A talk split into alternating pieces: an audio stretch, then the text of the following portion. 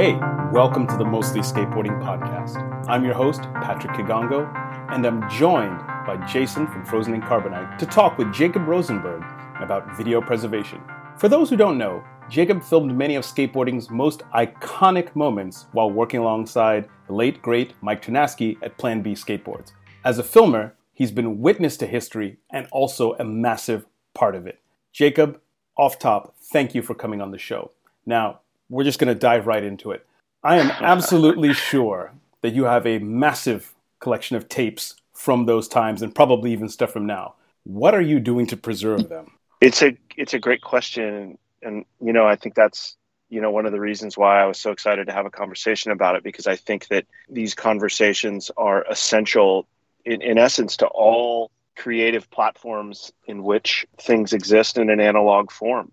And as things transition towards a digital form, and, and, now it is purely digital from, you know, for all intents and purposes, it's really integral to have some conversations. Otherwise, things will disappear, and they will. And data, video signals will not be able to be retrieved anymore. But to, to answer your question, you know, I have an abundance of tapes, probably, you know, somewhere around 500 to 600 tapes and I was I was fortunate enough when I was making the documentary on Danny Way, I was able to digitize the majority of, of my archive and and actually start that preservation process back in 2010.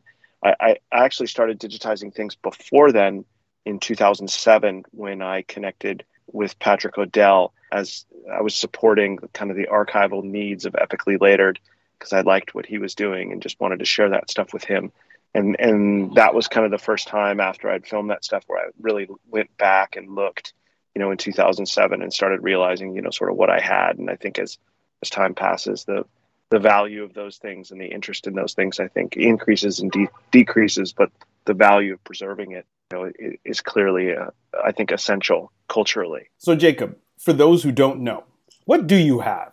We got to know.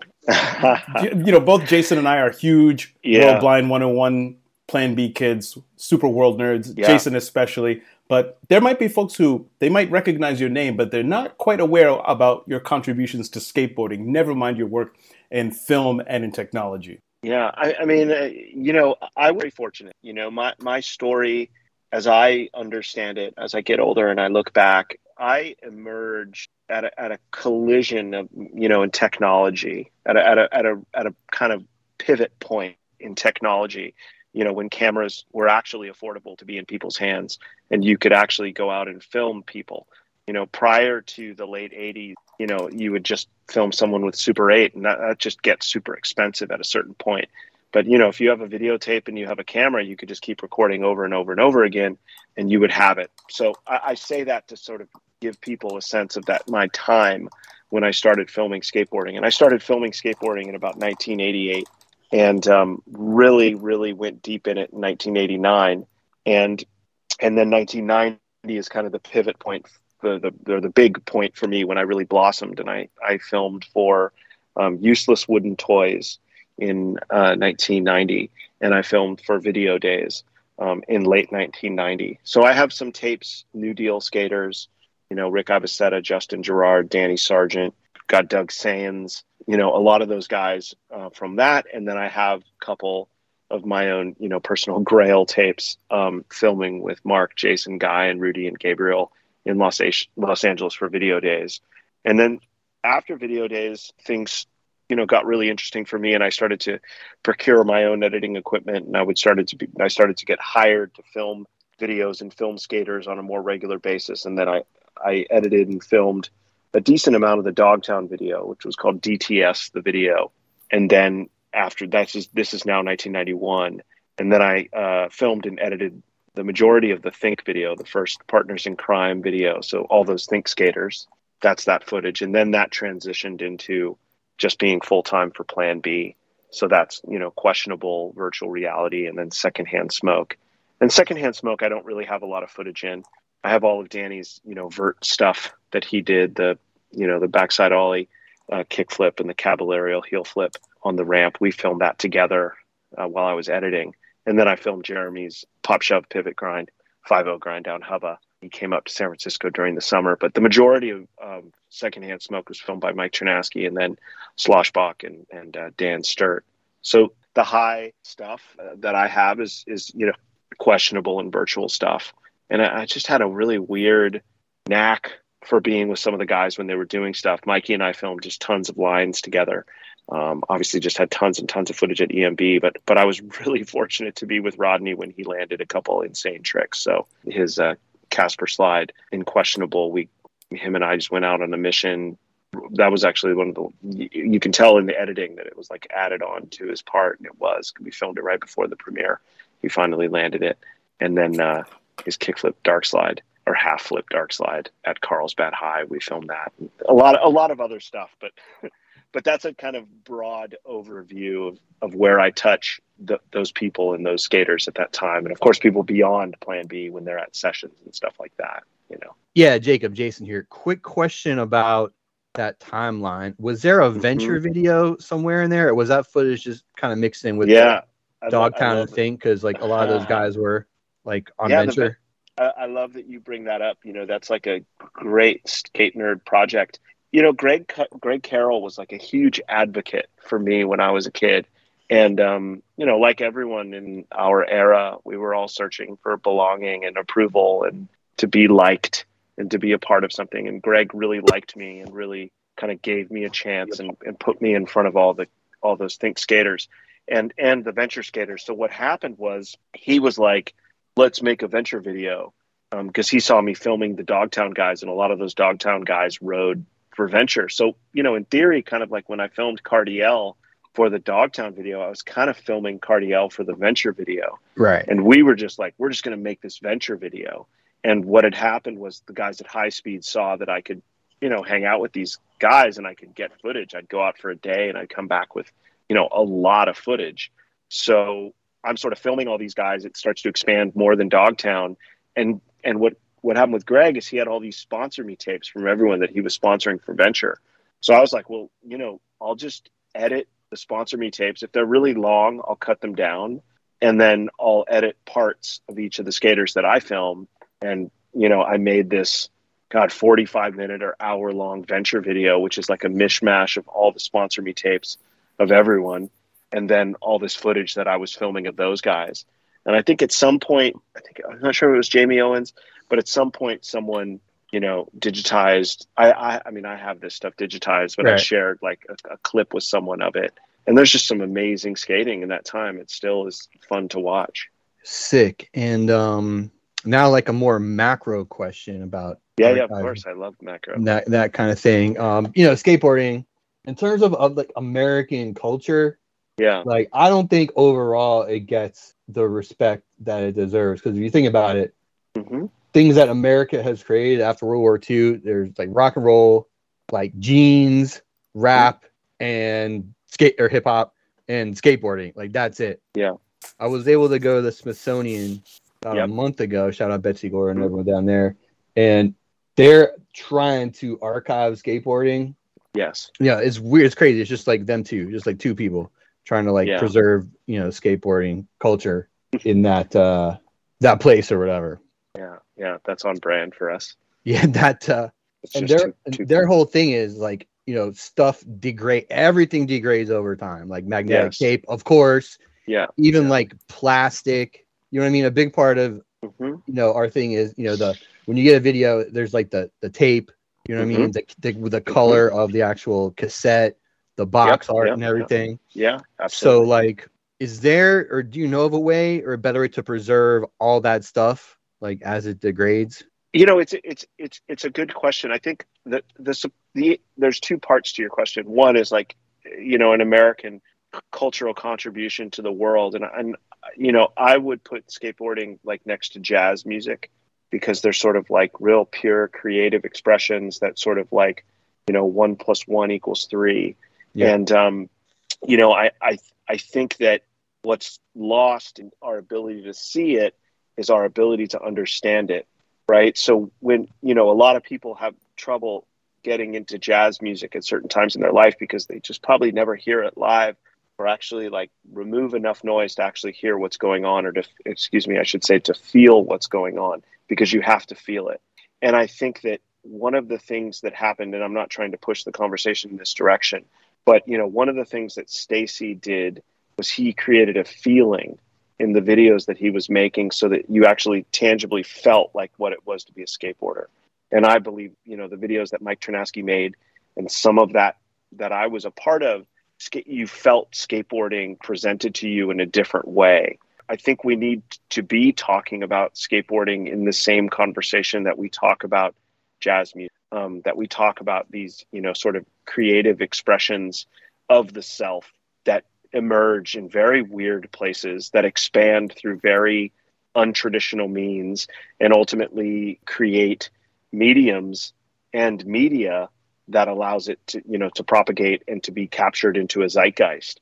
And that and when you look at the adoption of skateboarding and you look at you know why i think it's such an important thing to study and to actually start to have scholarly conversations about is you actually see like the growth of something that really is incomparable to anything else. You know oh we don't have we, we take photographs of ourselves. Oh we need magazines so we make magazines. Oh we're gonna you know control the manufacturing control skateboarding has this total inclusive you know vertical integration you know type of thing where everything is under you know one roof. And i think that in itself incredibly powerful and special to analyze and understand from an anthropological standpoint and then from a preservation standpoint the second part of your question i think all of media has actually outlasted um, what everyone estimated that it would. I remember when CDs came out and people said, "CD, oh, the, the shelf life of a CD is like ten or twenty years." It's like it's thirty five years later or whatever, and my Tribe Called Quest CD plays just great.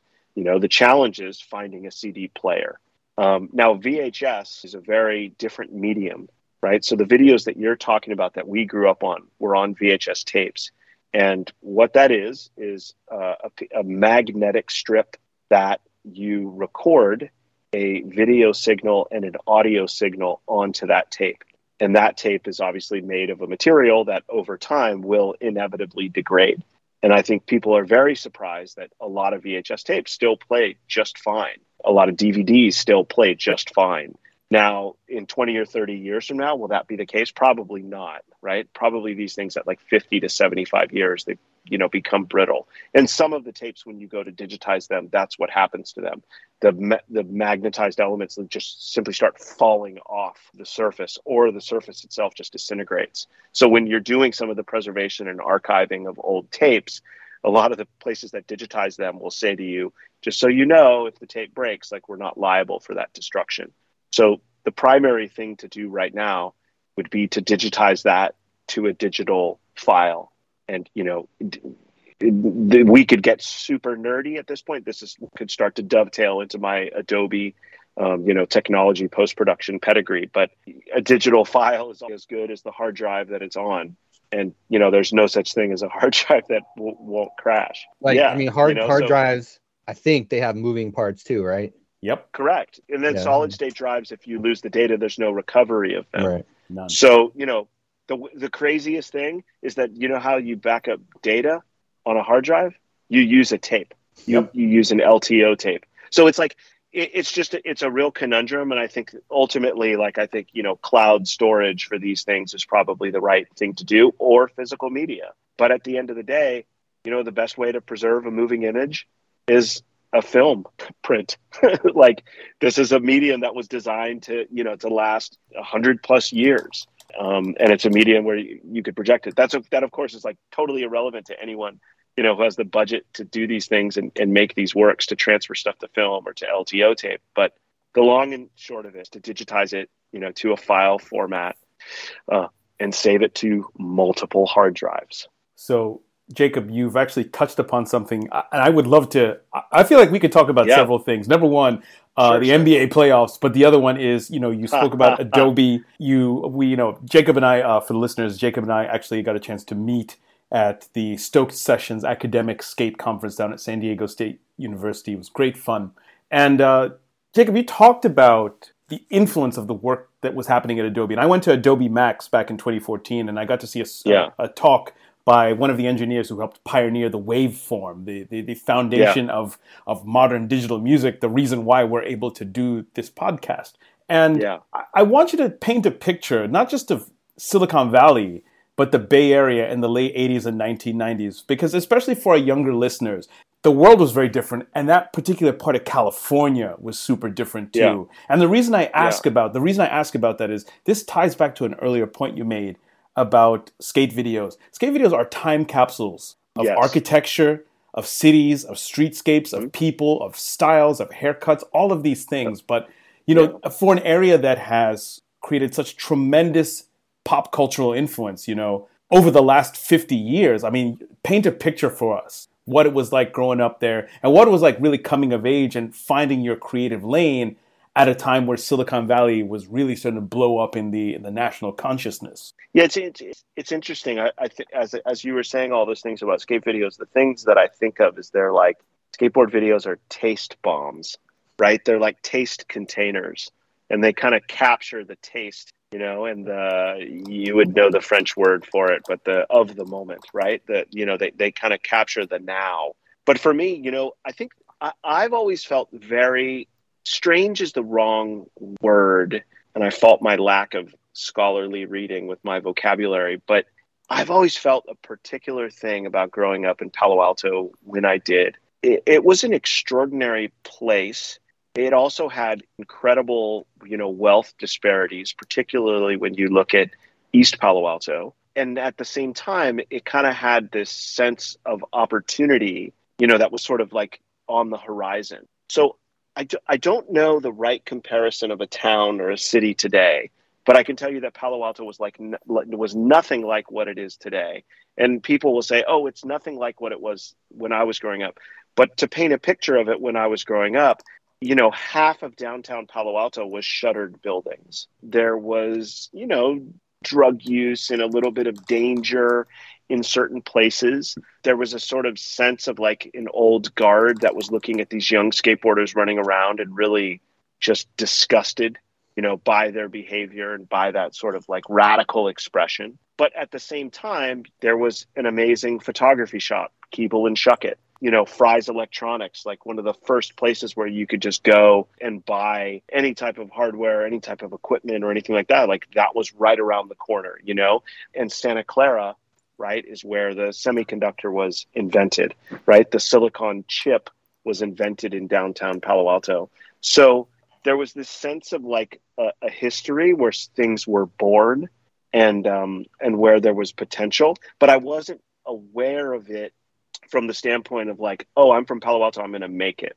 You know, I think it was when I was older, I realized like, oh, being middle class from Palo Alto means you're just way more privileged than the majority of people in this country.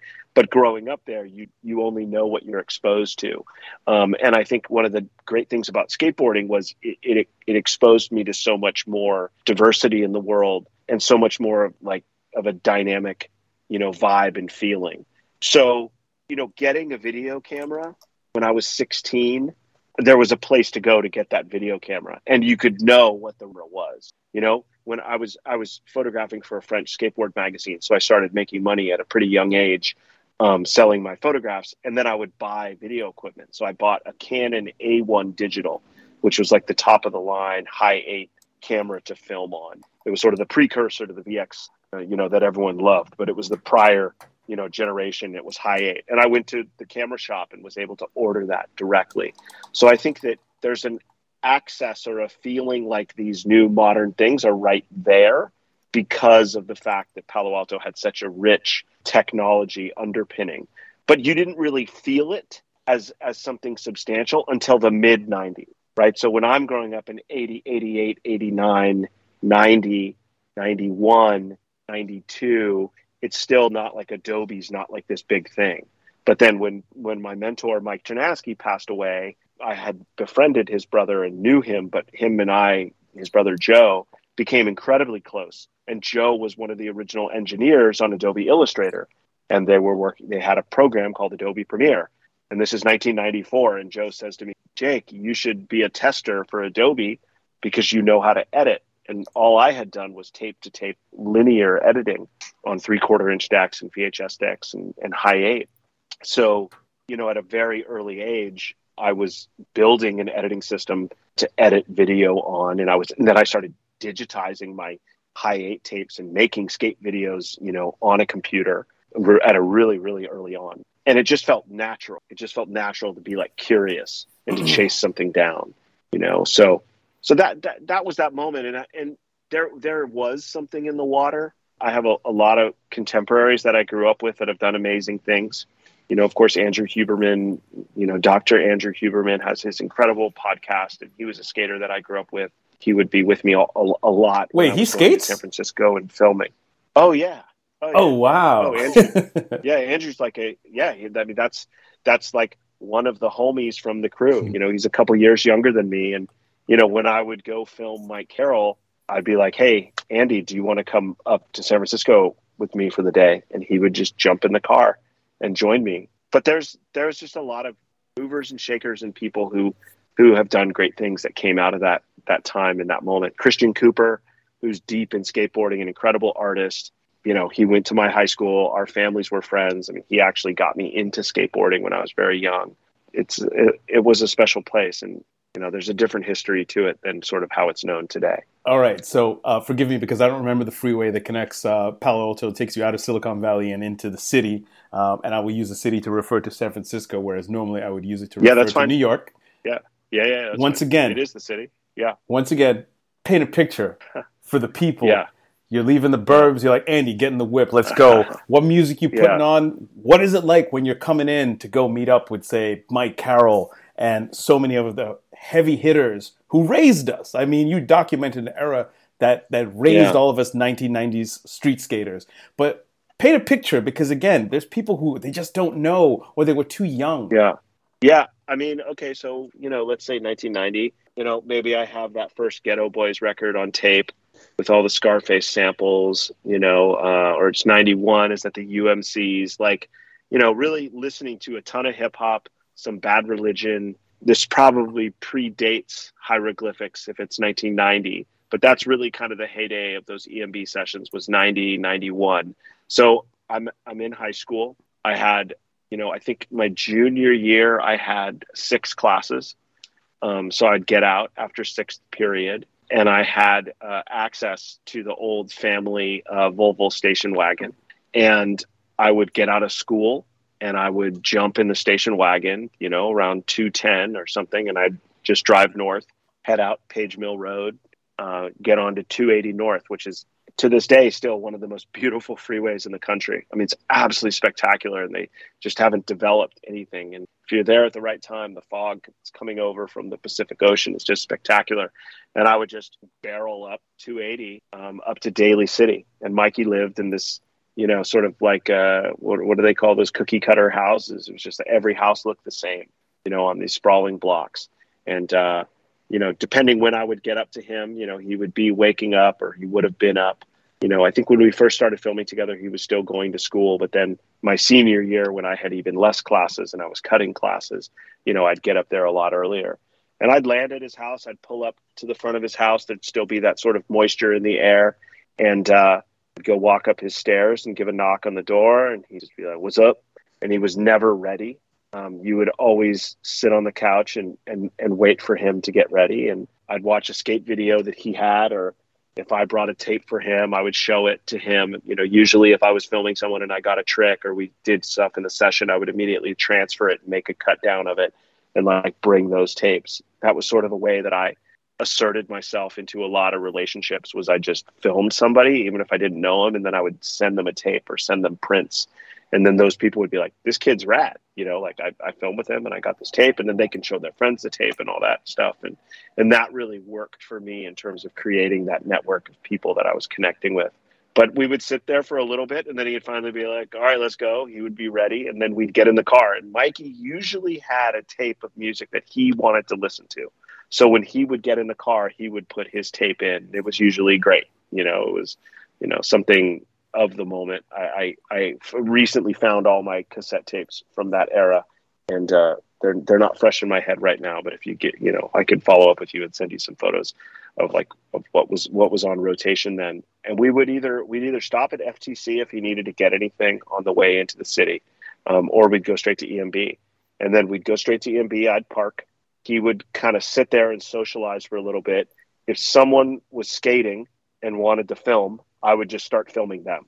I'd just start rolling around and start getting other tricks while Mikey was kind of getting settled or and then he would he would skate and I wouldn't pull out the camera right away. It would be like he would skate and he'd be like, Hey, let's film this and then I'd kind of know what we were trying to do. And then he would either land it or he would either get super stressed and then I would change directions and start filming someone else and then you know, it'd start getting dark. He would either, you know, stay and take uh, public transit home or he'd jump back in the car and, and, we'd drive back. And sometimes we'd drop someone off, Carl or Sam. We'd drop them off on the way back across town, and then I'd drop them off at his house, and then I'd barrel down 280, you know, alone driving back to Palo Alto. And those were really, you know, those were really special times. And it was interesting when I when I became a senior in high school. I was I, I, I was held back a year when when I went to kindergarten. So I did like a pre kindergarten thing, which was sort of revolutionary for the time, but I needed it because of you know my my personality as a really young kid. And so i was 18 my entire senior year of high school which meant that i could legally excuse myself from classes. So i legally excused myself from a typing class so that i could leave school after my fifth period class. So i could Dang. leave at like 110 and then so i could get to mikey's by like 2 which meant that we just would always have plenty of time to film and then the weekends were a different story on the weekends when I drove up to his house, I think this is all the like meaty, fun stuff you want to hear. Is like I would stop at Kentucky Fried Chicken and get him the sandwiches from the little uh, chicken bite sandwiches. They had sandwiches the mayonnaise. Then? Yeah, yeah, they, had, like uh, sliders or whatever.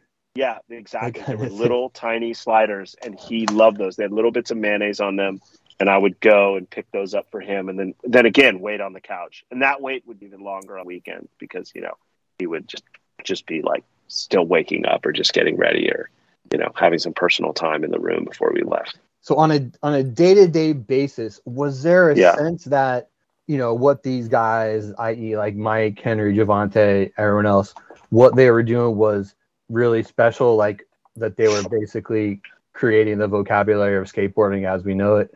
I think it's like it's always the case, right? That when you look back, it becomes clear.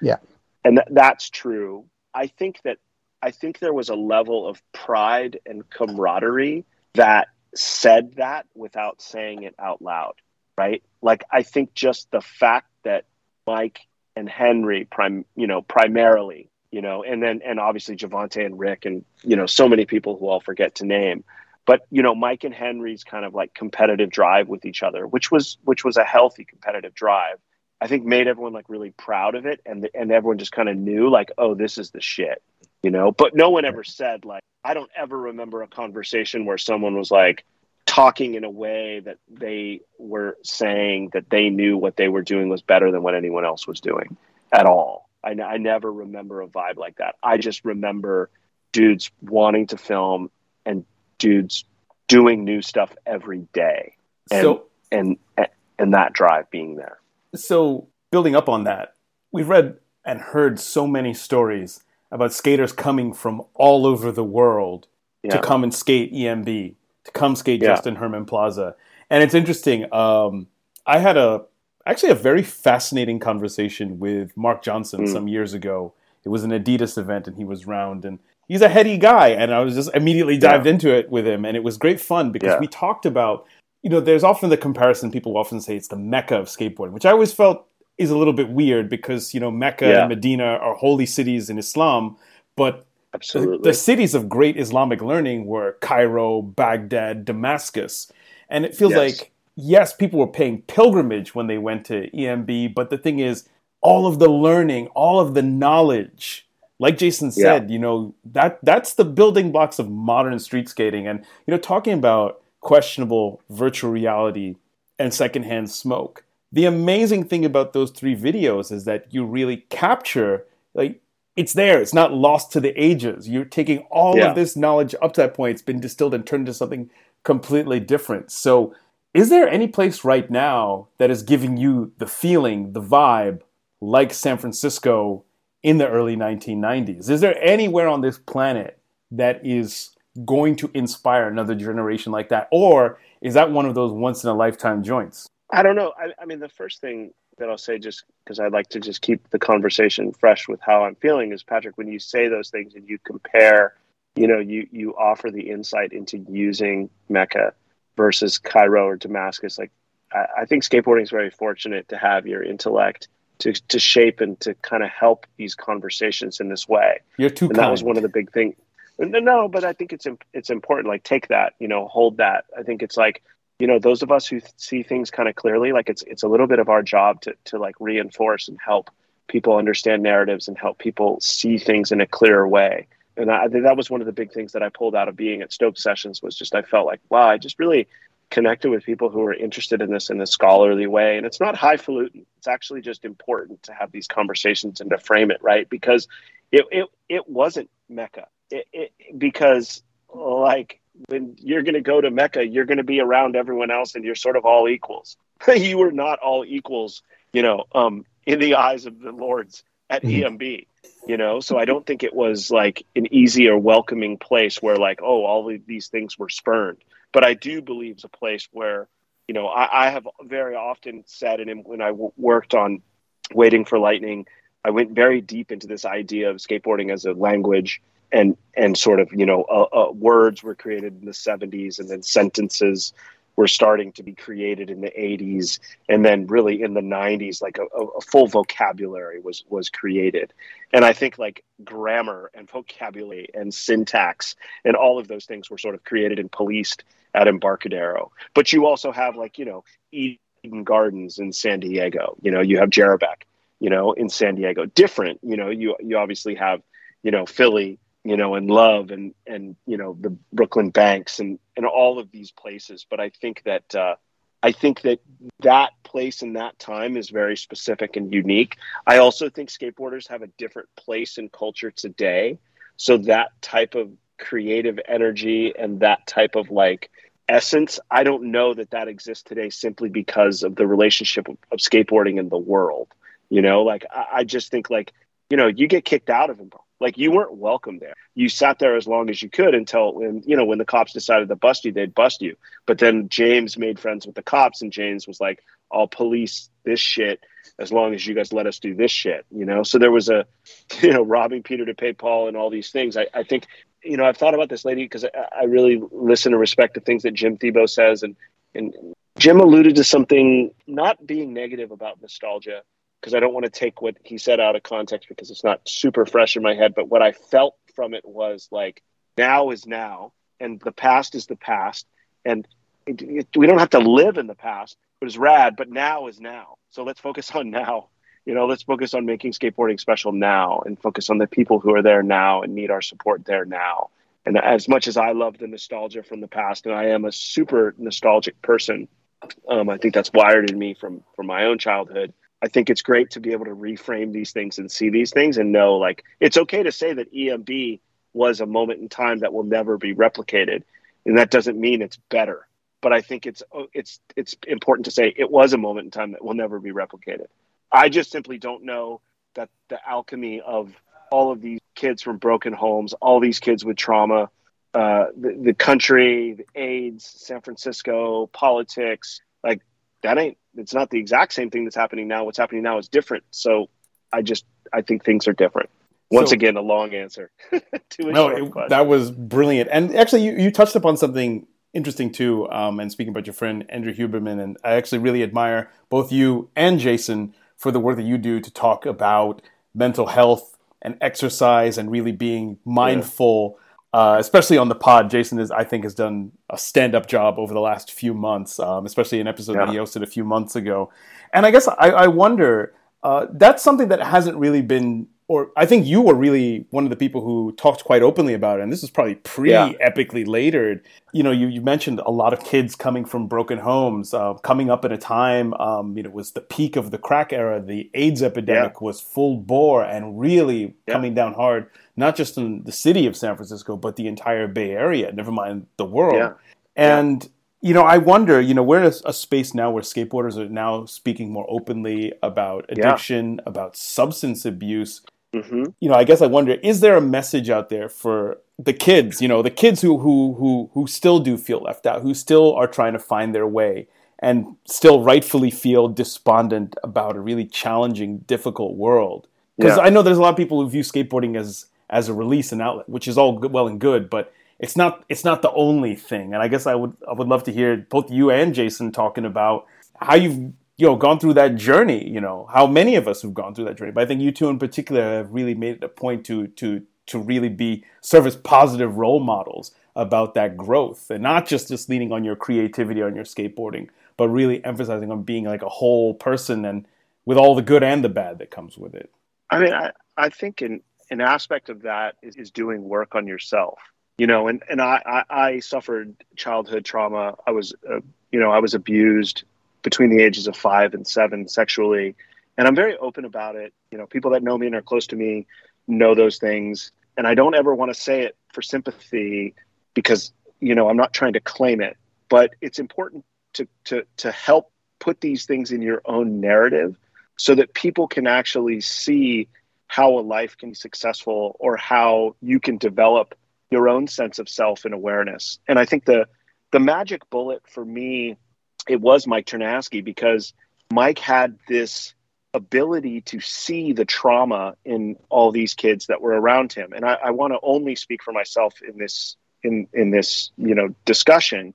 But Mike saw something in me, and you know the spider effect of that was was very uh, very um, clear to him. Like he saw these fractures in these places. He saw my need for affirmation.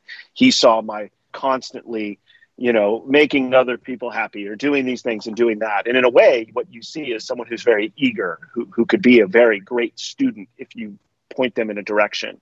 But what Mike did is he just sort of really saw that I needed that comforting and that I needed that sense of purpose. And then he gave it to me, you know, and I, and, and then you know the the tragedy of, of, of my mentorship time with Mike is that he passes away, which is a huge another trauma. But what it did is it just pushed me in a direction to go to therapy and do work on myself and begin to understand who I was. But one of the, the great sort of beauties of my story, uh, for me, how I see it, how I see it as beautiful, is I really see, you know, what skateboarding did to nourish this darkness inside of me. And and and I really kind of like adore that young Jake who was awkward, who was, you know, who, who wanted everyone to like him, and and I w- I'm, I'm finally able, you know, and I and I've been able for quite some time to to to reframe that, but it changes that my view of that era because I see that so much of this amazing stuff that happened I, I feel like there was trauma and there was pain right around it and right inside of it. And I had this thing that I was tethered to, that I gave myself completely to. And part of the reason we give ourselves completely to things is to extinguish, you know, and push down these other things inside of us. But I think one of my goals, and I've been working on my own book about this time and all my photographs and my stories, is just kind of unpacking in the right way with the right audience on my terms you know coming to grips and understanding like how something as dark as this kind of propelled me through something that gave me all this life experience that gave me these in, intangible memories and these these amazing experiences in order to confront myself and become a you know a more whole person today yeah to uh that, that's a good question well just about you know being a whole person there's this Instagram, I guess it's just like a photo of some text that I think Jenkem posted. It's been circulating. Basically, it's about how you know skateboarding is autodidactic, like you teach yourself, right? Mm-hmm. And at first, like you suck, you can't kickflip, you can't ollie, you can't ollie up a curb. It takes like a long ass time to even be like halfway confident. But if you if you learn how to teach yourself stuff, that's like the most valuable skill you can have. So you know you can transfer that to. This is basically what the post said, but it's mm-hmm. what I mm-hmm. think anyway. Like for example, you can you can teach yourself you know teach yourself how to lift. You know, the same day you're gonna suck at first, but it's just transferring the same skill set or the same mindset really to whatever new thing you're doing. It, it applies to like you know recovery, like mm-hmm. getting like taking a new job. Like if you have a new job, you don't know anyone, it sucks. But you know you keep going in, put your head down or whatever. So that's kind of how skating kind of has helped me like be more like it would work on myself, like Jacob said. and just kind of use that shit in different avenues. Like like you might not you might lose your pop or whatever. Yep. You might you might lose a few tricks or a lot of tricks, but you can still use that same kind of uh, frame in, in different avenues. And I, I think Jason, what what you're talking about that's also really important to underline is that like even though I can't do that trick that I see someone else do, I understand what it's like to do a trick. Oh yeah.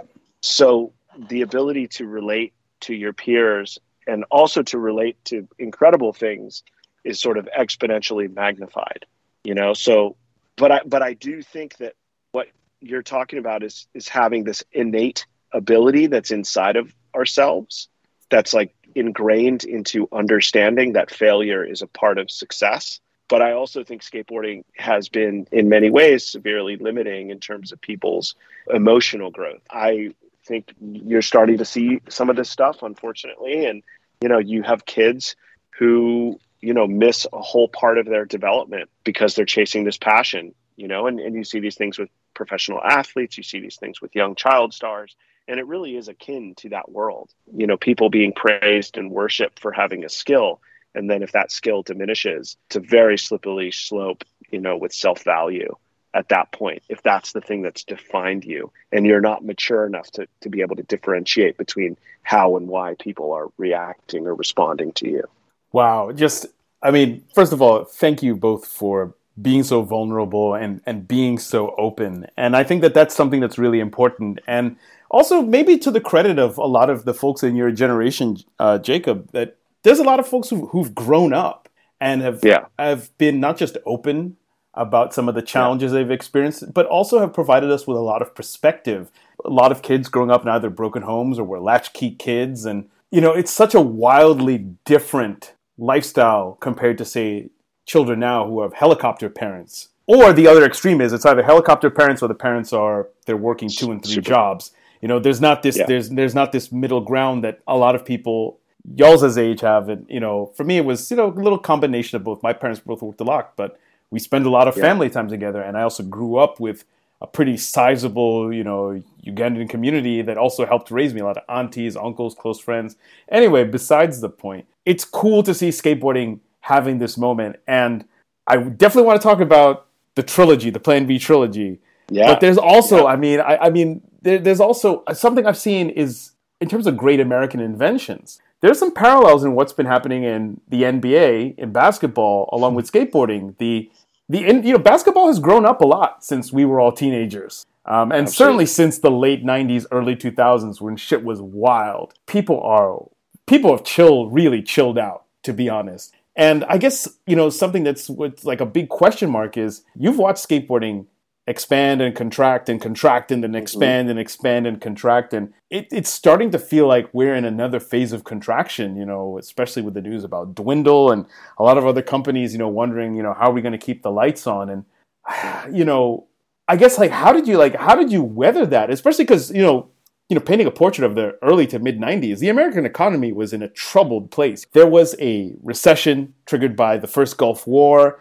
the industry, the skateboard industry, yeah, there were some companies that were balling, but a lot of other companies were suffering, and you know, new you know, new projects, new ventures were opening and closing within the space of a year, and it feels like that that tumult is is, is back. And how did you navigate that? Well, you know, I I, I want to be careful in how I, I you know frame that time for me in skateboarding and and even being um, on the side and watching skateboarding today. When Mike Ternasky died, after we made virtual reality in 1993, I basically went to because I didn't graduate high school because I had so many excused absences. I went to community college to get my graduation, to get my diploma, and then I applied to go to film school. And Mike and I had agreed that I was going to go to film school to learn craft and then we would make movies together. And that was the plan. We'd make the snowboard videos in the summer and we'd make the skateboard videos in the winter. And that was that was our plan moving forward. And of course, those plans,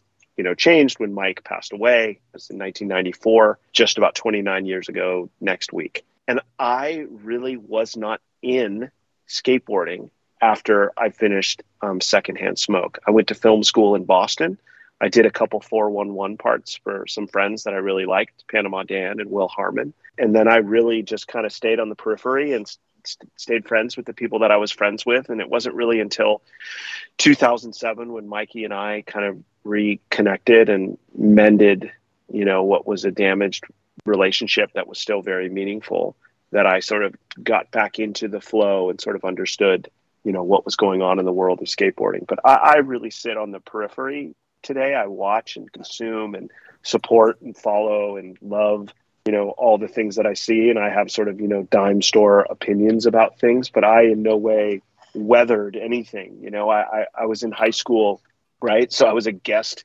in my parents' house.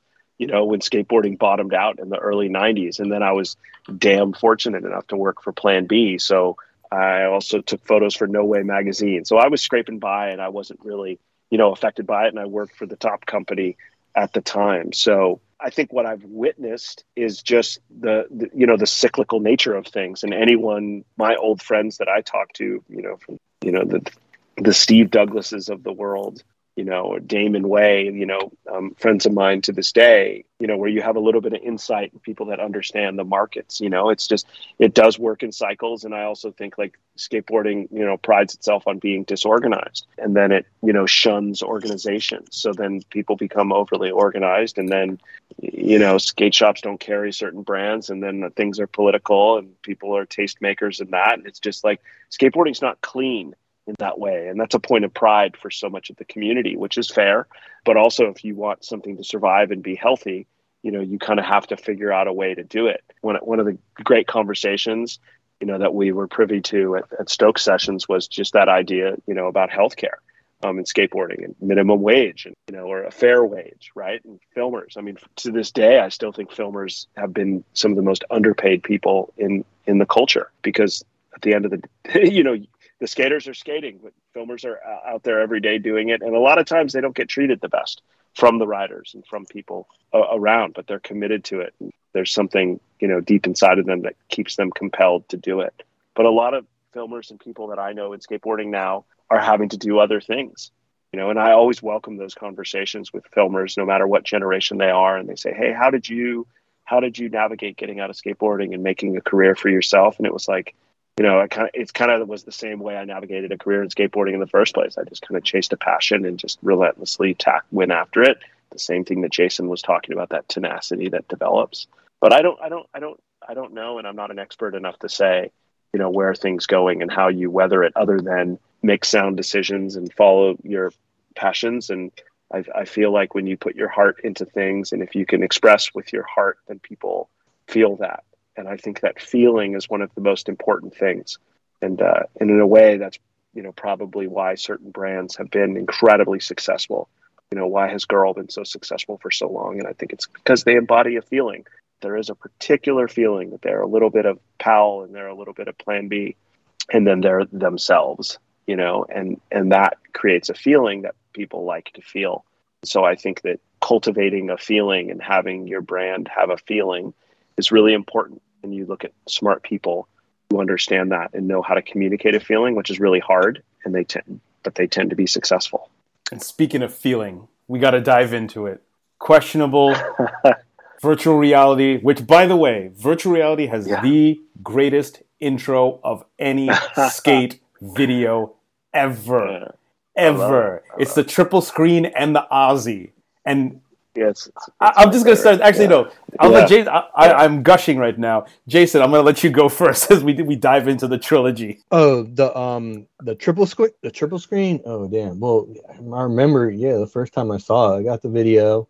Yeah. Classic boards, Richmond, Virginia. Uh, rest in peace. That shop. Went over to my friend Seb's house and uh, yeah, put it on. I was like, "What is this tri- triple screen?"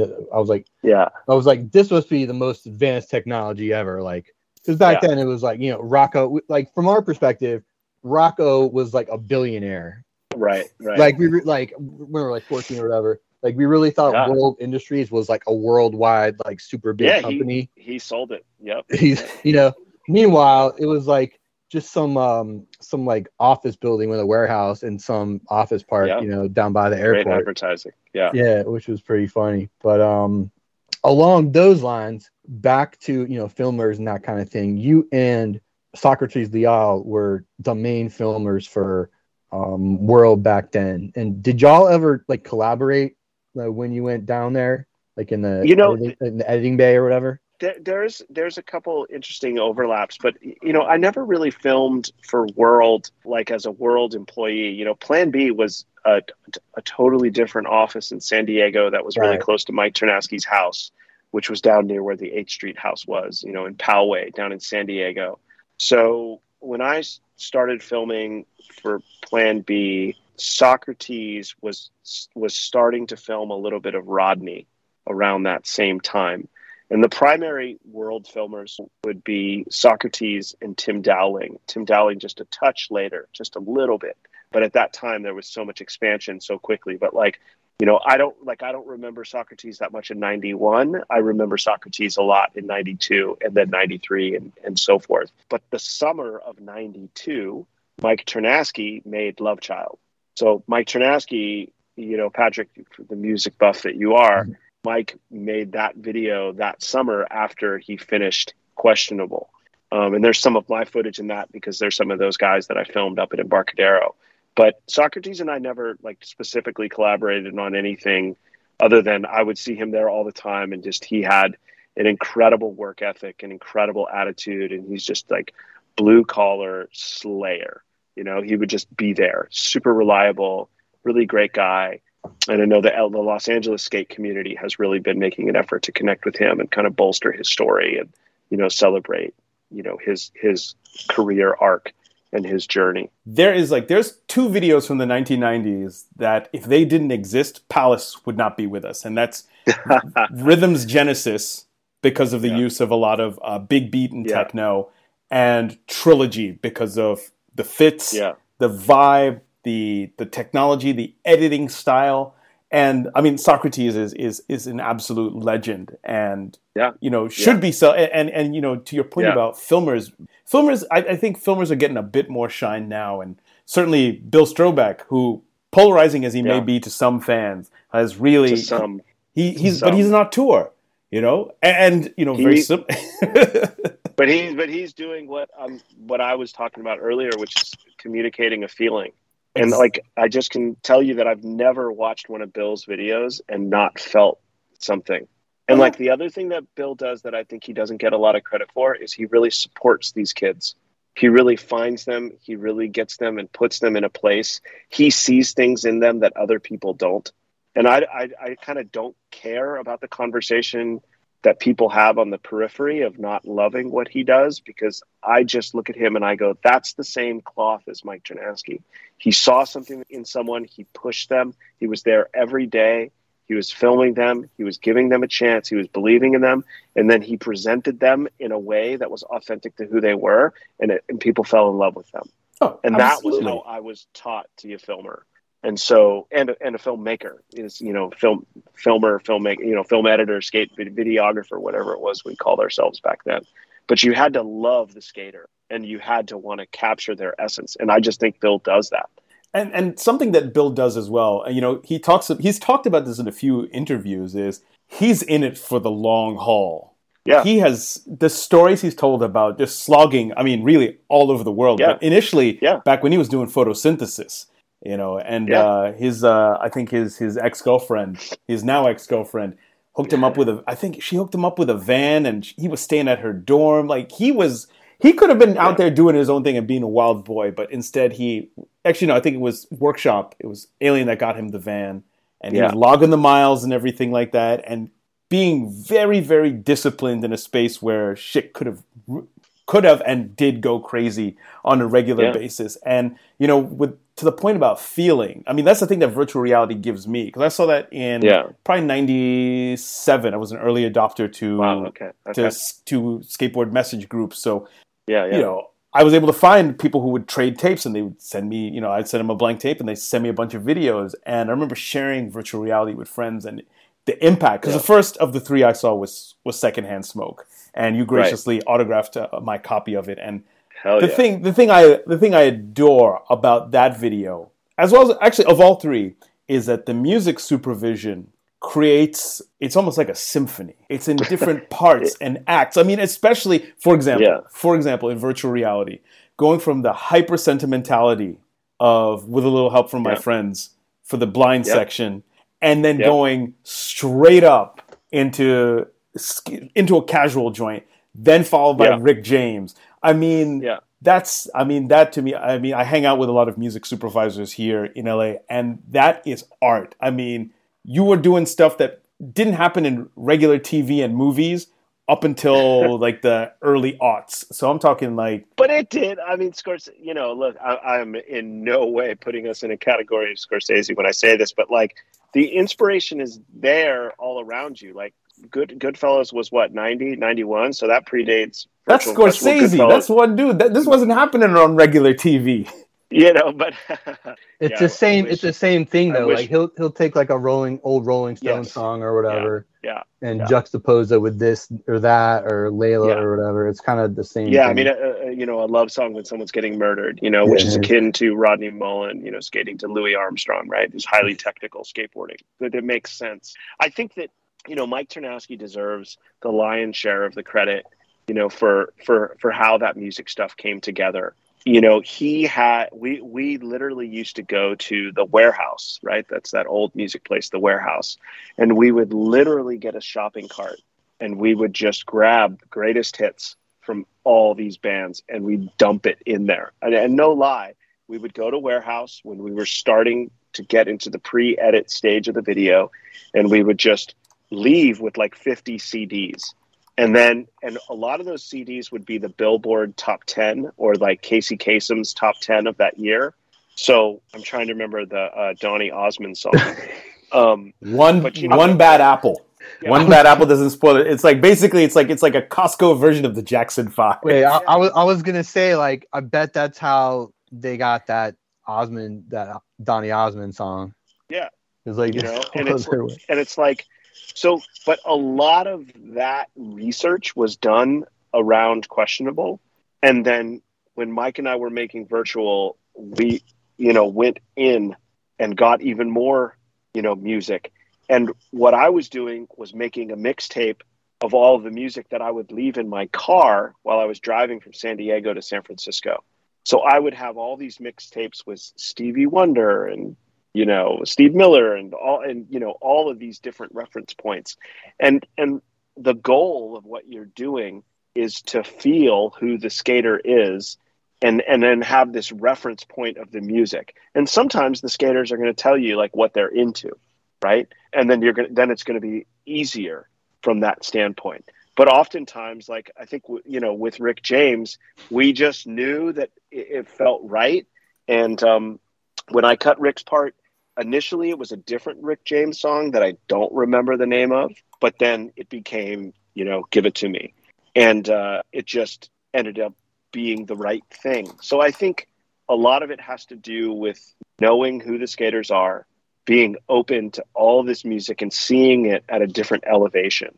You know, like I love the fact that, you know, Sal Barbier is a black skateboarder and skating to Del, the funky Homosapien, a black rapper, singing a very specific song about that in Questionable. Whereas everything prior to that, you know, except for Ron Allen's life video, you know, was punk rock and like, you know, white people making music. So I think that when you lean into what's in front of you and and not try to conform to someone else's idea, but to really draft off of how you see it, I think it becomes it, it, finds itself. And for me, when I was making secondhand smoke, imagine that I, you know, am now, you know, at Mike's condo and all of the CDs and all of the music that we ever listened to for questionable is just right there for me. So, so I, I'm like going back to the lab and saying, hmm, what do I use here? What do, oh, we always wanted to use Stevie Wonder. Um, we always wanted to use the Yes Band because I think that opening track from Secondhand Smoke was in consideration for virtual reality because it had that doo-doo-doo-doo-doom, doo-doo-doo-doo-doom, doo-doo-doo-doo-doom, doo-doo-doo-doom, and it was like that was the vibe, you know. But when we did the opening of, of virtual reality, we we had we had the premiere of Questionable in our head, and we just remember how fucked up people were, and we just were like, what if we just fucking do a split screen? And then we just we felt like that was yes, that's the fu- let's fucking do that and just fuck people up. And then it was like, no, let's just do the fucking triple screen. And then Ozzy, the crowd in the background, we, we loved Carmina Burana, right? Which is what's playing underneath that because we always wanted to actually use Carmina Burana, which is the, I forget the, the lyrics of that song, but it's a dun, dun, dun, dun, dun, dun, dun, dun, dun, dun. And we had wanted to use that in a part, but it just never felt right. And that came from not the new H-Street video with Mike using, you know, all of this classical music juxtaposed against skateboarding. So when the Ozzy track had Carmina Burana in the intro with the crowd yelling, it was like this is this is gonna fuck people up, and that's all we wanted. To, do was we were like we we knew we made a great video the first time out, but it was like this video has to just punch people in the face, and they have to just want to just stop and rewind and go back and then put all the Easter eggs in there and all that stuff, which all of us did. yeah, like you like you went back and like, all right, now I'm gonna watch the upper left Yes. Now the upper right, then the Yeah. bottom. Yeah, totally. Yeah. But um, along those same lines, music supervision, like with the whole hieroglyphics thing, like those those guys are still packing them in Yes. thirty years, thirty years later, Yes. all around the world behind Yes. you know being in in your videos, which is a trip. But um, it's my understanding that Jovontae, that whole connection was via him, like he knew those guys or something. Yeah, Del Del and Jovontae sort of like dabbled in the rave, you know, scene together and kind of knew each other. And uh, you know, Del's record, we had all kind of heard it. And then of of course, when Eye Examination came out, you know, it was sort of this, you know, massive revelation of expression. Like Eye Examination sounded like nothing we'd ever heard before in hip hop. And then Del would give Jovontae this Souls of Mischief tape and it was basically the Souls demo that had uh, Cab Fare, which is the Bob Right, James taxi sample, and no one had heard that before. So Jovontae had that tape, gave it to Mike Carroll. I stole it from Mike Carroll to make my copy. So like the trick, remember how I said Mikey always put his tapes to play them in the car? Yeah, I, the trick would always be, and I did this shit consciously, to turn the music down before we got to his house so that hopefully he forgot that he left the tape in the car. And then I'd be like, all right, bro, I'll see you later. And I'd leave.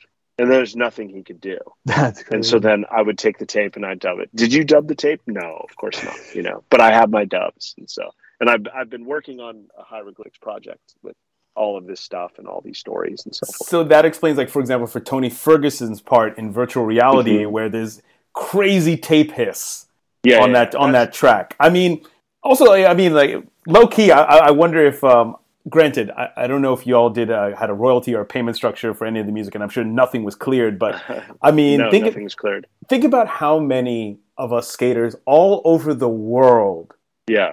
When we hear 93 till infinity, when we hear something by Oh, yeah. Casual, when we hear anything by Hiero, we're immediately transported to a skate video. And how many people became Yeah. fans just because? Just because. And the wild thing is, they got dropped. They all got dropped at the same time from story. Elektra. It's a crazy story. Yeah. Oh, and Jive. Yeah. yeah, like they, they all got Yeah. dropped at the same time, and we're still.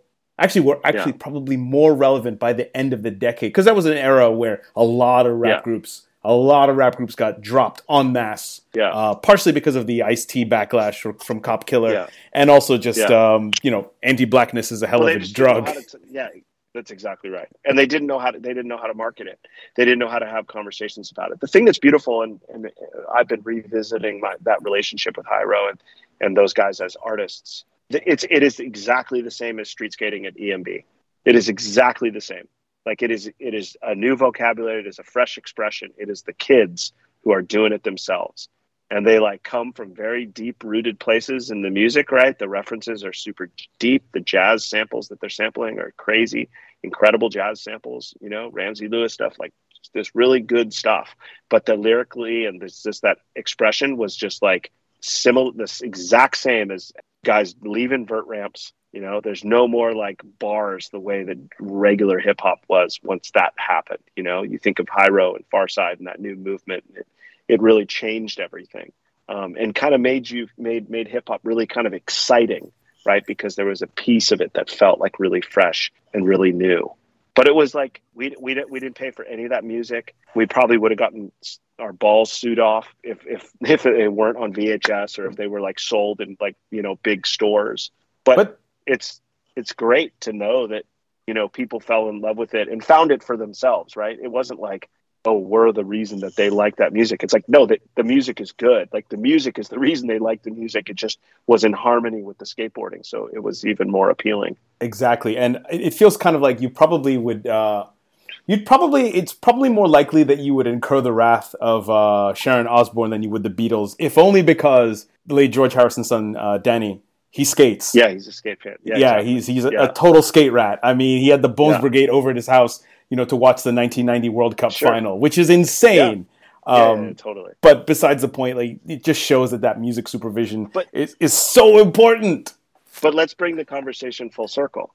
And this is the reason why we have no preservation for video because technically it would, you know, sort of be illegal to duplicate and sell any of these videos because none of the music is licensed. So they all have to be sort of like curated from an educational standpoint. And that's one of the things that I'm really passionate about. And I've engaged with Betsy a little bit. She has some ideas and and my hope would be that we could, you know, create some sort of a living archive of all the skateboard videos, have have a place where we could have scholarly scholarly discussions about the videos, not be afraid of um, having a library that showcases you know ignorance and greatness of skateboarding you know so so that it can be studied and it can be looked at because i think there's a lot of value in in the way the language of skateboard videos you know have been cultivated and creative and created. And you know that that's a conversation for, for another time but i think there's a real value in in preserving that and finding a place. And i think it is going to have to be like an educational backstop that allows us to host or or share those videos so that you can see it and, and see them. And mostly, more importantly, like to an earlier point that we talked about, you know, these are they're taste bombs, as you said. They are. Yes. You know, yeah. It, it is it is a window into what was cool at a yes. certain moment, and especially yeah. for you know, like skateboarding is the Smithsonian is correct in saying that skateboarding is American cultural patrimony. Like this yeah. is something that yes. this something surprisingly cool and not fucked up that this country made that we can all like for real for real be proud of. I mean, yeah and also speaking of another uh, piece of American cultural patrimony, I know we're we're coming up on time, but we can't talk to we can't talk to Jacob Rosenberg without talking about some basketball. I mean, come on, oh it's, it's it's oh, the N, it's the NBA playoffs right now. How wait, you wait, feeling? Hold, on, hold up. Before, before we switch gears to um the Warriors, Jacob, I gotta ask you. Yeah, go. Years the legend was that Steve Rocco had a safe or a vault or something with hours and hours and hours of footage of everyone, like all the guys that split for yeah. girl and right. all that shit. Is this true? I've never seen a vault, but you know, um, I know that there have been many companies that have been purchased by other companies, and the contents of closets that contain tapes are not perceived to have value. Right. So I know a handful of stories of places being cleaned out and tapes being thrown away. I also know a lot of filmers who look out for each other and will grab tapes and, and share tapes and do that. So, you know, I know there were tapes at Dwindle. I believe that I have the majority of my tapes back, um, which I've I could tell you some crazy stories about how I've procured some tapes. They're incredible stories. They're crazy, baffling, mind blowing. But I've like come into possession of seven tapes that were mine that I hadn't seen in 30 years. Oh shit! You know, one one of them had you know Danny and Colin's 360 flip mute grabs at the Richmond ramp for virtual reality. So, but I, I've never heard of like a vault or anything. The reality is Tim Dowling has a lot of his tapes. Uh, Mesa has a lot of his tapes. Socrates has a lot of his tapes. But some of those companies just go, "Oh, those are our tapes." The reality is, is I don't think a lot of these filmers had like literal signed contracts, right. which means legally they have no right to like hold those tapes. So it's it's a very weird slippery slope to try to to try to unpack that stuff. But you just got to, you know, I think you got to do the due diligence to try to track that stuff down. I've found that it, it it's been infinitely rewarding to redigitize that stuff, and I have so many hundreds of hours of material, and I really look forward to sharing that, you know, with people when I can kind of I have a sense of how I want to do it, but you know, and then I have a trusted a, very trusted friend who understands the culture, who has a, a duplicate hard drive of, of nice. all my stuff. And if something were to happen to me, like he knows that I want people to see that and don't want it just hidden away. See, Jacob is prepared for the future, but once again, God, this has been amazing. but I got to ask you. I, actually, I got to yeah, ask both of you. How y'all feeling about the playoffs right now? Oh, I'm, I'm locked in. Who's your it. team? Oh well, I'm a Wizards fan technically, okay, so like I was yeah. kind of rooting yeah. for the Kings. Yeah, but yeah, but course. now like I don't know Denver. It'd be cool if Denver did well. Yeah, yeah. I think they're pretty rad, pretty high octane. Knicks tape over here. Knicks tape. I hope, I, I, hope for you. I mean, I love. I mean, Jalen Brunson playing 48 minutes last night was insane, incredible. Jimmy Butler has just been incredible to witness. I, I think you know the, the, only thing as a as a diehard Warriors fan watching them this entire season, what what you really come to understand is like the Warriors really benefited from having like role playing veterans historically for every one of their runs. And what that means is that the veteran knows their role, doesn't give a shit about minutes, they don't give a shit about anything. They're just like, I will do whatever I can to help this team win. And a lot of their youth were won a championship last year, and it felt it didn't feel as hard as it did for the veterans of the team, but it didn't feel too hard. It felt like, oh yeah, we're that good. And the reality is, is, is, is it requires a lot more patience. It requires a lot more poise. And what you're seeing with the Warriors now is a very, very young bench that struggles to rise to the occasion when there's even more pressure. Because there wasn't any pressure last year from the standpoint of we had nothing to lose. Like no one fucking except the real fans. The, the real fans of us are like if steph and clay are healthy we have a chance no matter what. And uh, you know this year we, we just have to have more depth and we have to have more role players. And, and we've just been seeing that inconsistency. But you know picking up g2 the way he played last night shows you how valuable it was to grab him in the offseason. But you know, the, the Warriors gave away game four. That was heartbreaking. I went to that game. No um, shit. I was there, and you know, my my EP at the commercial company that I direct for is a Celtics fan, and he loves the Warriors. And I've directed a lot of commercials with LeBron, so there's like a, a history and an excitement with going to see a LeBron Steph playoff game. And um, you know, the Warriors were really successful in the first half with pick and rolls with Steph. And Gary Payton was really great defensively in the first half. And then in the fourth quarter and in the third quarter, they went away from the pick and roll, and the pick and roll was working for them. And so the Warriors just they just have these weird little blips where if they're locked in and they actually do execute the game plan, they will win those games. But if they don't, it's like a real slippery slope, and it's just it's just been a hard year do to be as diehard of a fan. Do you think that you know, regardless of how the playoffs play out, do you think that they should trade Draymond and or Clay in the offseason? I'm of the belief that those core three are capable of miraculous basketball. And as long as they have uh, role players who understand how to facilitate our offense, they, they need to stay. One of the reasons I've been such a diehard fan this year and why it's been such a tough year as a fan is because I really don't want to have said I didn't maximize witnessing that greatness of that trio. Right. And so, I mean, my son and I have probably watched on League Pass 70 Warriors games this year, aside from watching every game of the playoffs. And it's been a tough year to be a Warriors fan. Um, and not to be a Warriors fan who's like just shitting on them every day and saying, oh, trade Jordan Poole and, you know, all the knee jerk stuff. But it's like, if you really love your team and you really know how they play, you know, you're just seeing us like we're really just, just have a lot of lapses. But then you see us, you know, to go to seven games with the Kings, and the Kings, I think, are probably one of the most talented teams in the playoffs this year. They're certainly the most. They were the most exciting team. But I don't think you break up that core. I, I think you have, you know, you signed uh, GP two, so you have him. You have uh, Moses Moody.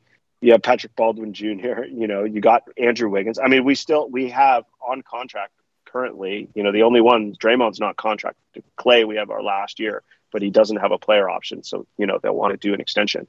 But, you know, our starting five, except Draymond, is, is locked in for next year, right? Right. And then and then you have like another four players who are who are still locked in. So I, I just think I don't know. So many people hate us, which is okay. well, like you, you, like, yeah. you, you've probably been a fan since like Run TMC, you know. Oh yeah, like uh, I mean, Baron I, Baron Davis when they they were horrible, like they were a joke. Oh yeah, I I was a partial see this is funny after i made a little bit of money with plan b after i finished virtual reality i went uh, that next year 1993 94 i had a little bit of money i was working for sega doing some stuff and applying for college I got I shared season tickets with my cousin, and that was when we drafted Chris Webber.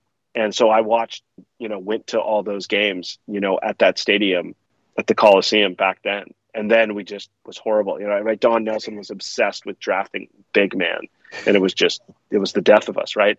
Who would have thunk that it was all about going small? But you know, we had Andrew Bogut. You know, we've had David West. We've had great big men who who like knew, you know, what to do but what an exciting you know generation to to love basketball right you know it's just yeah, such man. an exciting thing to watch when the refs get out of the way i know and that's something that we can all be stoked on as basketball fans which brings yeah. us to the part of the show where we talk about what we're stoked on jacob what are you stoked on this week I took a couple notes of some things that I was stoked on, you know, from the skateboarding world. But when I was driving over here, I was listening to probably one of my favorite podcasts, which is uh, "You Must Remember This," which is a, a film history, a, a, critical film history podcast by Karina Longworth.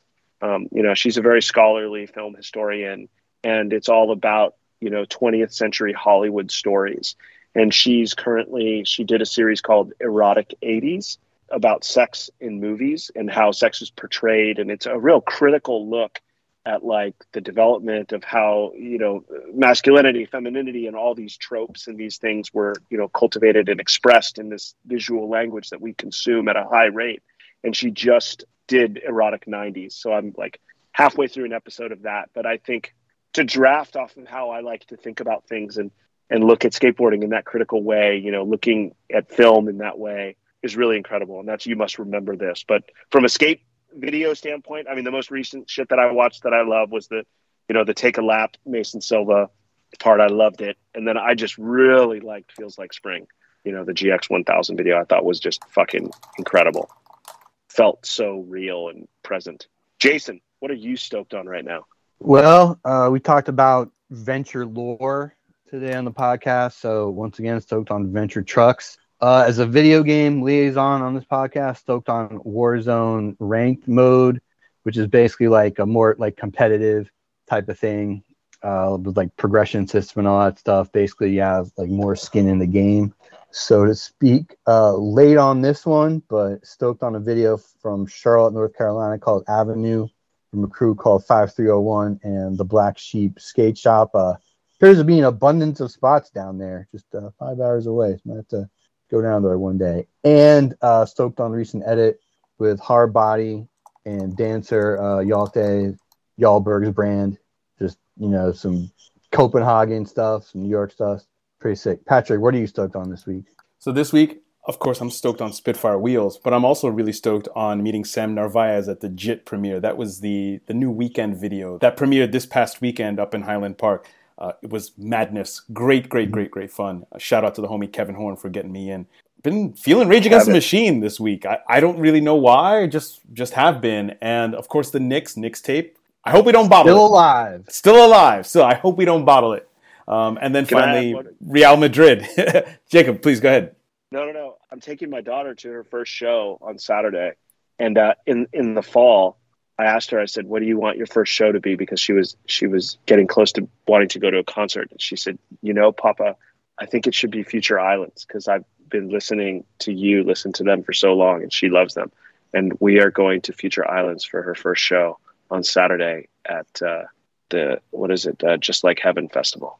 Oh, there that is, that's so awesome. And shout out to Future Islands, uh, who I think originally from North Carolina, but they really, yeah, that's right originally really came into their own in, in, Baltimore, and they used to come and play Washington D.C. a lot um, back when I was living there. And I actually really regret uh, we I think we missed an opportunity to open for them, but we were double booked.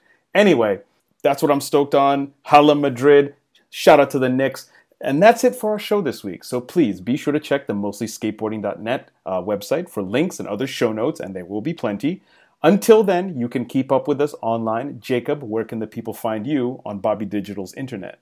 Uh, I have my primary uh, IG account, which is at Jacob Rosenberg, and then uh, I have my archive account, which I just kind of leave out there for people to discover because it's fun when you do, and it's just at that was dot now. And then uh, if you really want some deep cuts, you can go to my website, which is just jacobrosenberg.tv. And if you explore around, you might find some fun stuff if you're a skate nerd. Jason, where can the people find you? on the Twitter at Carbonite1994, on the Instagram at Frozen and Carbonite, and uh, writing stuff for quartersnacks.com. Working on some stuff for what quarter is it? Yeah, probably third quarter. Patrick, where can the people find you? You can find me on Twitter under the handle at Colonel K Speaks. That's Colonel like the military rank, not the popcorn Colonel. On Instagram at Pikigongo, and also doing stuff with the Harold Hunter Foundation. That's all for our show. Take care, y'all. Be safe. And thank you, There. Jacob. Thank you guys so much. Really, so lovely to have these, you know, meaningful and deep conversations about things we care about. Thank you guys for doing what you do.